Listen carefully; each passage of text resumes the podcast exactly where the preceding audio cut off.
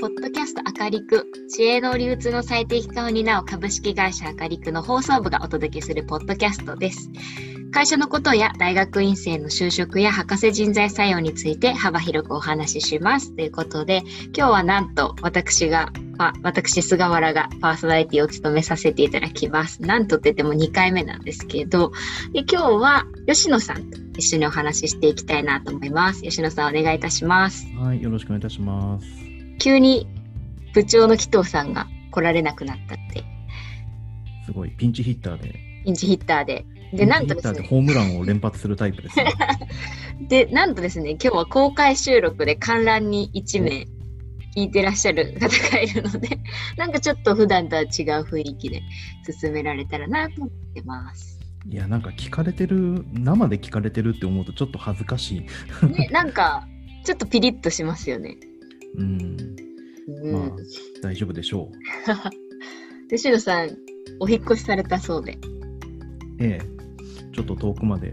遠くまで。どうですか？新しい環境は。いやー、普通にゼロからもう一回たあの部屋とか整えるのに時間使ってる感じですね。えー、え、一人暮らしになるそうです、そうです。ね。どうですか？自由ですか？寂しいです。まあ寂しいのもあるしでも自由っちゃ自由だけど全部自分でやらないといけないから、もまあまあ大変というかうん。久しぶりだなって久しぶり。学生ぶりぐらいですか？学生って言ってもまあ、確かに。うん。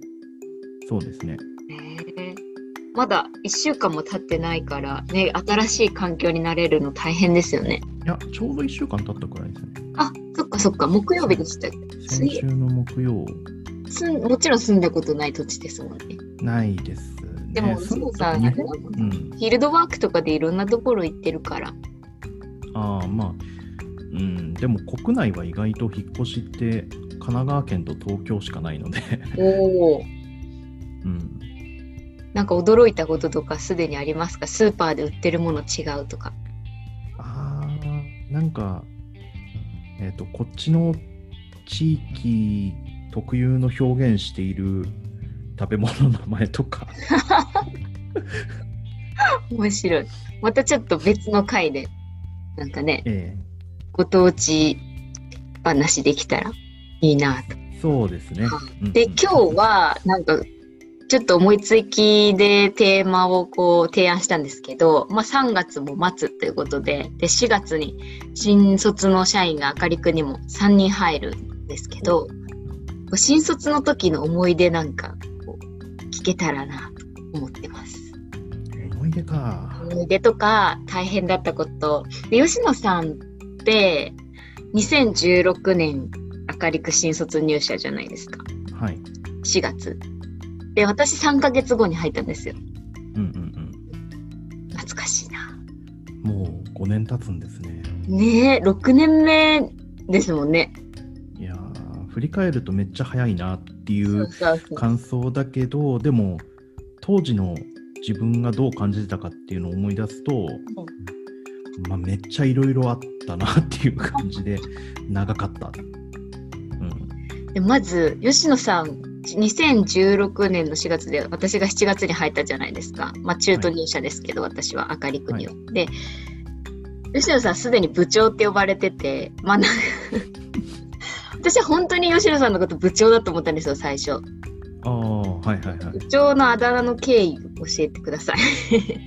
経緯も何も、と当時の部部長という役職は、まあ実際今のところもないんだけど、当時の部長的な人に、部長っぽいから部長ねって言われて、それが入社2日目、出社して2日目ですね。はい。はい。で、本当になんか部長って呼ばれてたから、あの、社内で吉野さんが。だから、あ部長なんだと思って、何も疑われず、部長とはいはい。思ってた記憶が。懐かしい。もう、もう部長と呼んでくれる人もいない。もそうですね。ね懐かしい。いやーそれが5年前か。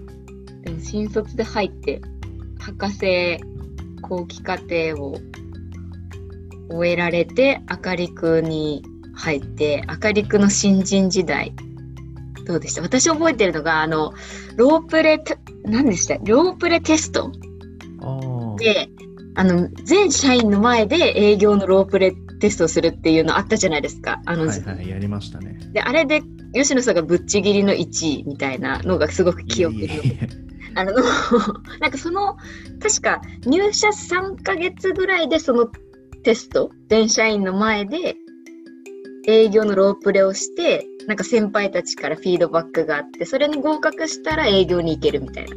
あそうです、ね、そういうのありましたよね、うん、今では考えられないですけど。そうそう、当時はそういう感じでもう結構すぐ行くっていう感じの やり方でしたね。ねえ。あれは、ね、今の明かり区ではちょっと考えられないですけどね、みんなあの外のオープンスペースに椅子並べて、あの、うん、え商談のロープレを見て、なんか、みたいな。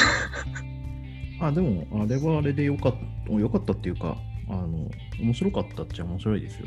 なんか、もうその早い時期から特定の企業を想定して、どんな提案したらいいかとか、分析し、分析っていうか、いろいろ過去の調べたりとか、うん、うん、その会社のやってることを、まあ、調べて、で、それだったらこれがいいんじゃないかあれじゃあれがいいんじゃないかみたいな、うん、そういうのを考えたりとかっていうのは結構楽しかったんでまあ細かいなんかあの話し方とか言葉遣いとかはまあちょっと大変だったけど、うん、まあでも、うん、全体的には楽しかったかな、うん。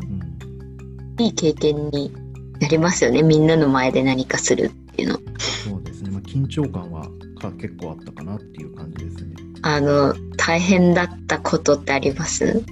これはオフレコになっちゃうのかな？お蔵入りかな？いや紀藤さんに判断してもらいましょう。まあ一応一応言うとあの会社の全体的なその方針がちょっと変わった時期があってでその時にやっぱりそれまでに慣れてた先輩たちが結構転職しちゃって、うん、でまあ結果的にまああの実質的に一番上になっちゃったので、うん、まあリーダー的なことをまあなし崩しまではいかないけど自分であの手を挙げたんで、うん、なし崩しではないものの、まあ、リーダーをやらざるを得ない状態になって、うん、それはその時期は大変だったっていう感じですね。うん、まあそれはそれが一番大変だったかな、やっぱり。うん、超頑張ったみたいなことってあります？今頑張ってる内容ってできるある程度できるって言ってやってるんで、まあ、頑張れば結果が出るのは分かってることばっかりなんですよ、はい、現状は。うん、まあこんだけ頑張ればこのくらいいけるだろう。で、うん、そういう意味でどうなるか分かんないけどとにかく頑張ったっていう意味だと、本当一番最初の12ヶ月入社して12ヶ月4月5月あと6月頭半ばくらいまで、まあ一番最初当時はあの営業電話からスタートしたんですよ。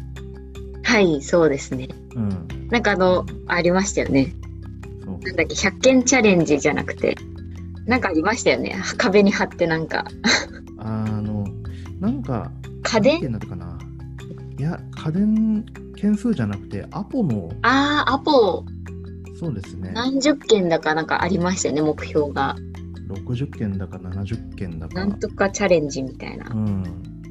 アポを取るのが、まあ、なんだろう、目標値があって、それを目指して、まあ、同期が全く同じ4月入社が他に2人いて、3人であの電話かけまくって追ってた感じですね。うん、あれは本当に、まあ、初めてだし、営業電話なんで。うん結構大変だったなっていう記憶ですね。そうですよね。なんか私なんか学部卒なので、まあ23歳、まあ大学5年行ってるのでトータルで、うん、あの23歳とかでまあ新卒新社会人になるわけですよね。まだそのぐらいの年齢だったら結構なんて言うんでしょう。なんかこう切り替え結構早い気がするんですよ。まだこう自分の考えとか確立してなくて、まあ、やれって言われたことをそのままやるみたいな、そういうことができる年齢だと思うんですけども吉野さんとかってある程度大人だったじゃないですか博士国旗課ってて、そう。そこでまた新しいことやるって相当な大変さがあったんじゃないかなと思うんですけど、そこの切り替えってどうでした？なんかこれ、あかりくに入ってくる子たち、みんなに言えることだと思うんですけどね。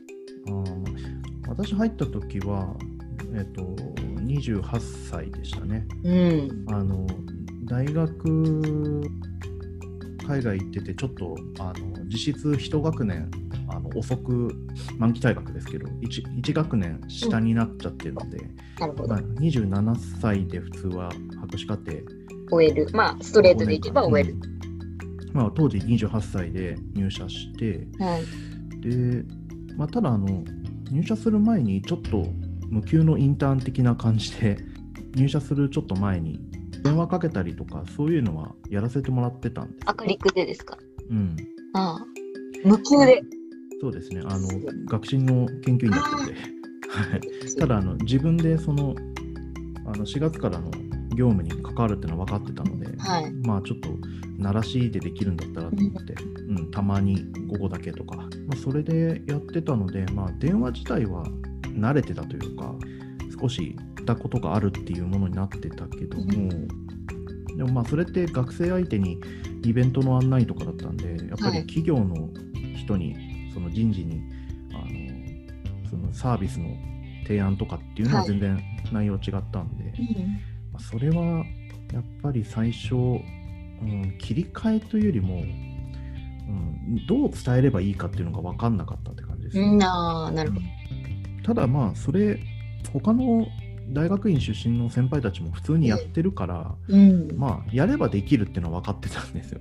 ああ、なるほど。うんまあ、あのここ個別にねあのこのどのくらい成果出るかとは別としてはい。やればそれなりにはできるあの大学院出身者でもできるんだっていうのは分かってたんでそこは安心してたんですけど。あ、それは周りの人ができてたからってことですか？そうですね、先輩たちがすごかったんで。あ、先輩たちも博士出身とかでできてたからってことですか？そうですね。博士号持ってる人もいたし、はい。まあそうですね。博士課程まで行ってた人ええその当時もいたので、なるまあ、だほど。から、うん、そこは不安じゃなかったけどでも、うん、まあやっぱり切り替えというよりはうん慣れるまでちょっと時間が若干かかったかなっていう感じはしますね。えー、どのぐらいかかりました？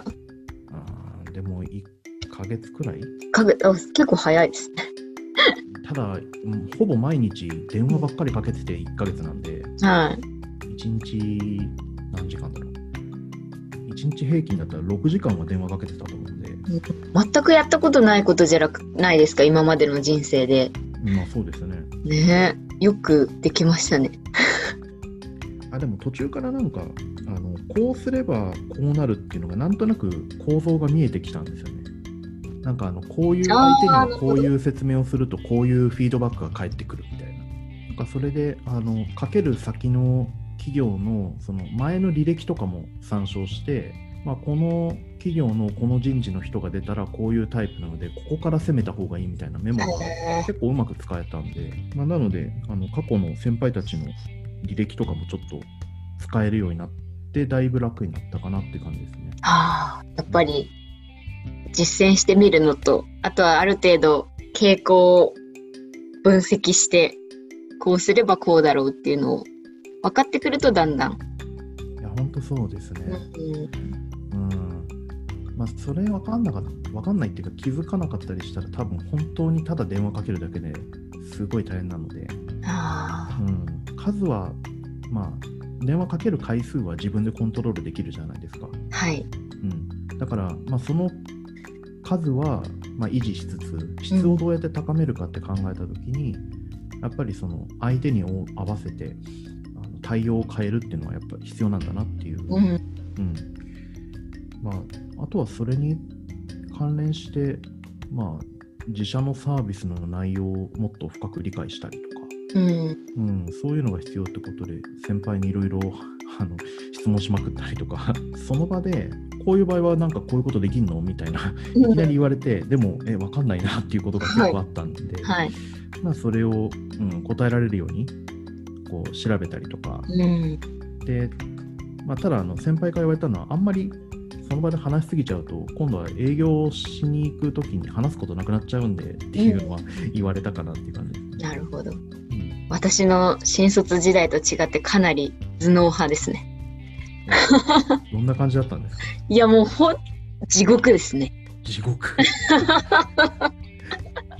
一言で言うと地獄。え CA さんってキャビンアテンダントさんってそんなに地獄な世界なんですか？いやあの私が多分これはもう私の運だ私の人生の運なんですけどとにかく当たりが悪いっていうのが あるとも思うんですけどまあまあすごいまず4月1日入社するじゃないですか。まず空港に集合なんですよ。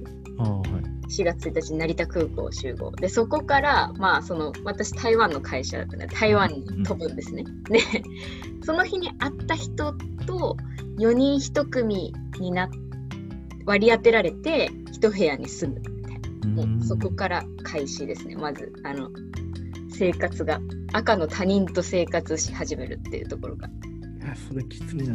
はい、もう誰かもわからない人ととりあえず4人ここですって言われて、どんぐらいだろう、V ルーム2個分ぐらいのスペースに4つベッドがあって、まあ、そこにシャワールーム2つと洗面台とあって、はい、そこから初めましての人と生活するんですよ。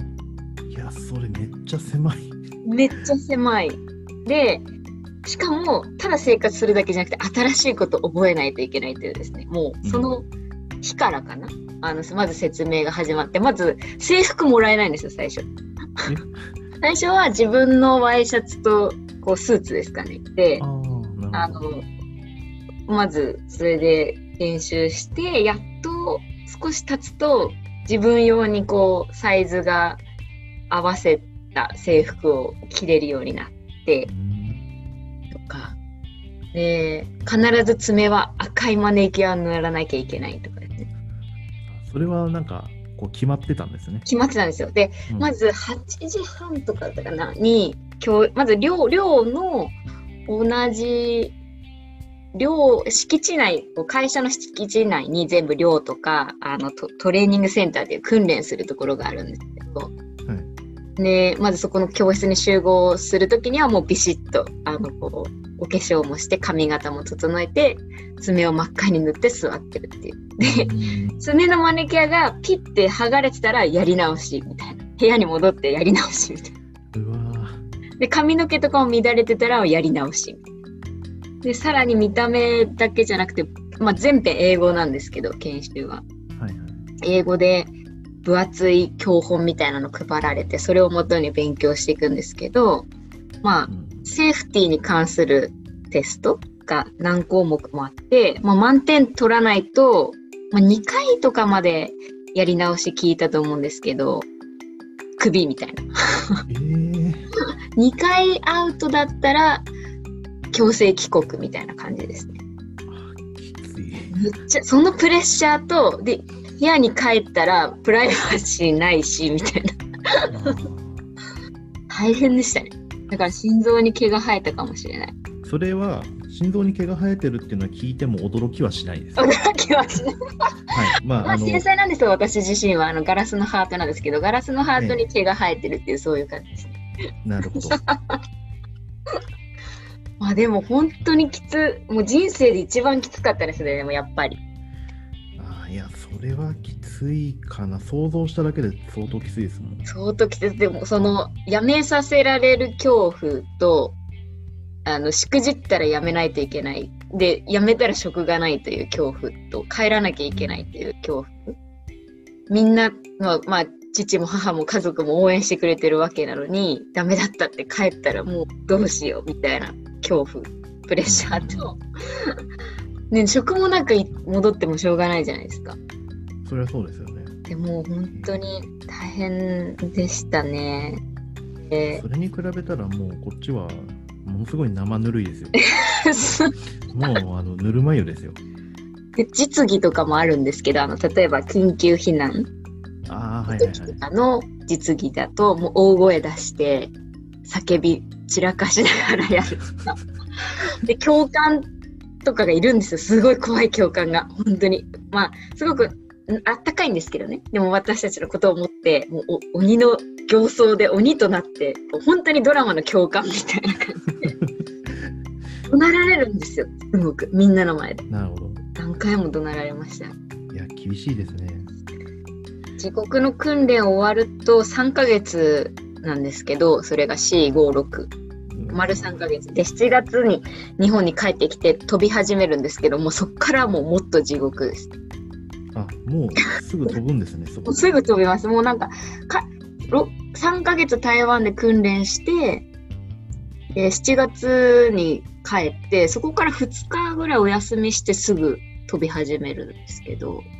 え、もう、それだったら、私とかの時の明かりくと変わらないじゃないですか。3ヶ月しても飛ぶっていうか。飛ぶっていうか。独り立ち、まあ、完全な独り立ちはしてなかったかな。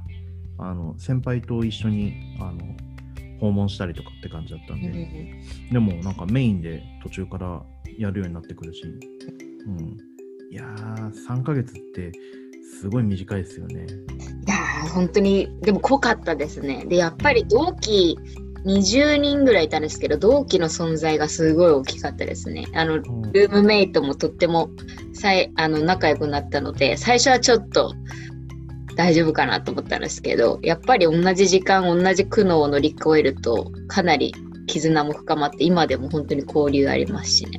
なるほどあそれはいいですよね。やっぱあのその時のつながりが今もあるっていうのは私は一人とは本当まれに連絡取るくらいの感じですね。まあ、まあ、元気なのは知ってるんで知ってる理由はまあ今も明るくとあの違う形で接点を持っているので、はい、ね、そういう形も面白いですよね。うん。まあ、先輩たちもねあの明るくと接点がゼロになった人もいるけどでもなんかちらちらと姿が見え見え隠れみたいな感じなんで、うん、そうですね、うん、なんか社会人として本当にスタートしたのは明るくでな気がしてます私は。なんだかああそそのいわゆる会社勤めのっていう感じの社会人ってことですね。そうですね。ビジネスとしてのいろはを学んだのはやっぱり明るくなのでなんか私中途なんですけどなんて言うんでしょうね。新卒で入った会社のような思い入れがあるというか。すごい。あの第二新卒。第二新卒。多分そう。ででまあね採用した側からすれば中途で取ったのにっていうところだとは思うんですけど。いやいや、あの、それを5年経った、5年経とうとしてる今、振り返ると、うん、まあ、正解でしたよ。菅原さんを雇ったのが正解だと思ってあありがとうございます。なんかそれ、はい、私が雇ったわけじゃないですけど。正解にどうしてもしなきゃと思って、気持ちは本当にありますね。なんかこう、義理を、恩返しをするじゃないですけど、本当にスキルも何もないところを拾っていただいて、いろいろ本当に中途で入ったって言えども何もお返しできてないスタートだったので、なんとかそれを返さなきゃっていう思いで今もいるって感じです。いや会社にこう貢献してる菅原さんなので、ぜひ今後も。ぜひ今後も。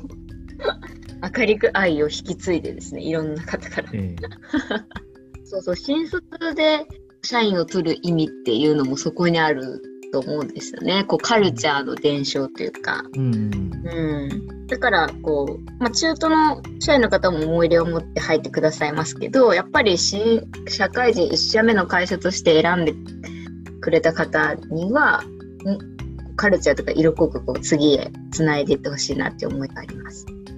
私の場合明るく愛っていうよりはうん私はもう最初からあの明るくを使うために来たので。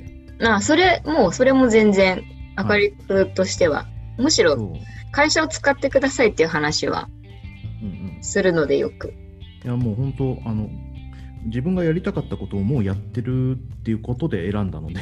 うん、なのでもう使わない手がないというか、うん、だから明るくができることっていうのが、まあ、自分が本当にやりたかったことなので、うん、まあ、それを会社っていう道具を使って使い倒して自分がやりたいことをやるっていうすごく あの自己中心的な モチベーションがスタートしてるいやいやいやそれが結構でも結果強いと思います。まあ、あの、やめろって言われてもやめないんで。だから、あの、なんだろう、あのうまくはまれば、もちろん、あのうまくはまれば、まあ、会社にとってもメリットがもちろんあるし、こちらとしては使うって言っても、使い捨てのつもりは全くないので、うん、うん、あのなので、まあ、まあ、本当ブランドですよね。ブランド、まあ、バッグとか何でもいいですけど、うん、やっぱその自分がそこに長くいればいるほど価値を高められるような、うん、うん、で、まあ、自分が欲しいものも手に入るわけで、うん、育てたいっていう気持ちはありますよね。うんだから雇ってもらってるって気持ちは全然なくて、うん、いや雇ってはもらってるんですけど、うん、お金ももらってますけどでも、うん、あのあくまでこっちが使ってやってるんだっていう。ちょっとそこまで言うとあれかな、でも、うん、あの本来的にもまあ一応対等のはずなので、従業員と、まあ、雇用主っていうか会社、うん。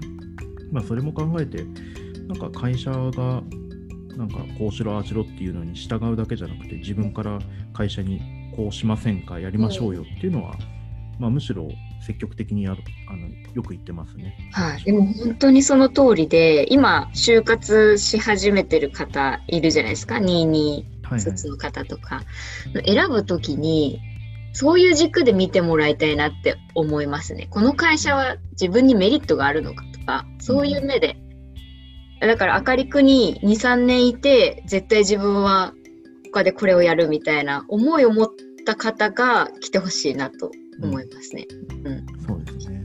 そうじゃないと、これからそっちの方が強いと思うんですよね。なんかこう、自分がこうなっていきたいっていう目的があって、そのためにここにいるみたいな理由の方がで、ぜひそこで明るくを使ってもらいたいなっていう。これ、新卒の子たちが入るたびに言ってることなんですけど。あ、そうなんですそうなんですよ。明るくをどうぞ使ってください。いや、本当使えるうちは使ってもらって、自分のキャリアにメリットになるうちはいて、でもその代わり、明るくにもメリットがないと、お互いに平等じゃないので、っていう話をします。そうですね。うん。うん。そこをちゃんと、まあ、そういう考えで会社で仕事してくれると、まあ、結果的にも、まあ、とても仕事を自分事としてやってくれると思うので、うん、いいのかなっていう。まあ、もちろん言われたことを言われた通りか言われた以上にできるっていう人もたくさん必要なんですけど、うん、でもそのそういう人たちだけだとちょっと回らないので、うん、うん、なんというか会社使ってやるぜっていう人だけでも困っちゃうんで、まあ、バランスですけどね、でもそういう人もやっぱりたくさんいてほしいなと思いますね。うんまあ、そういう考えだけでも全然いいと思いますけどね。あの、なんかよく先行、まあ、し、よく新卒の方に話す話ですね。新卒の。まあ、こういう時期なんで、新卒の時の思い出っていうテーマから、会社にどう属するかみたいな壮大な話になってしまいましたけど、今日のポッドキャスターカリクいかがでしたか、吉野さん。あの、まあ、自分が考えてるあのやり方っていうのは別に間違ってなくてよかったなと、あ明るく的に間違ってなくてよかったなっていうふうに 思いましたっていう感想です。感想です。新卒の方に何かメッセージあります？え、えっと、4月入社の明るくのそうですね。うん。多分、あんまり会う機会が、対面の機会はほぼない可能性があるので。うん、でも多分、インタビューとかですごく吉野さんのことは多分、ご存知だし、多分関わりのある子も入るじゃないですか。ああ、そうですね。うん、そっかそっか。もうインターンで来てた人とかもね。そうですね。うん。そうですね。まあ、あの、メッセージか。別に用意してなかったんで、本当に今何も用意したものはないんですけど、うん、期待することとか頑張れよっていう一言。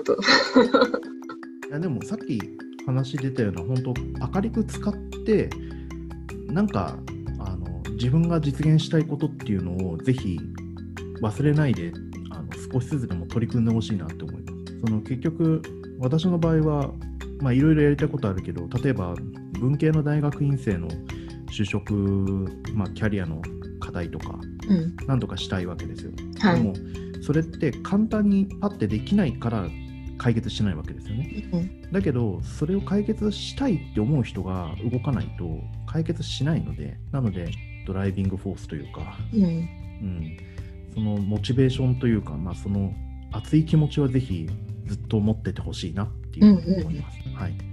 ありがとうございます。はい、すごい新卒の時の話、面白かったんで、また違う人もゲストに呼んで聞いてみたいなと思いましたね。呼びましょう、呼びましょう。ねやりましょう。じゃあ今日のところはこんなところで。はい。あれ、クロージングのやつって何かありましたっけ？なんかあったかな？なんかあったかな？もういいや。じゃあ、またお会いしましょう。ありがとうございました。ありがとうございました。はい。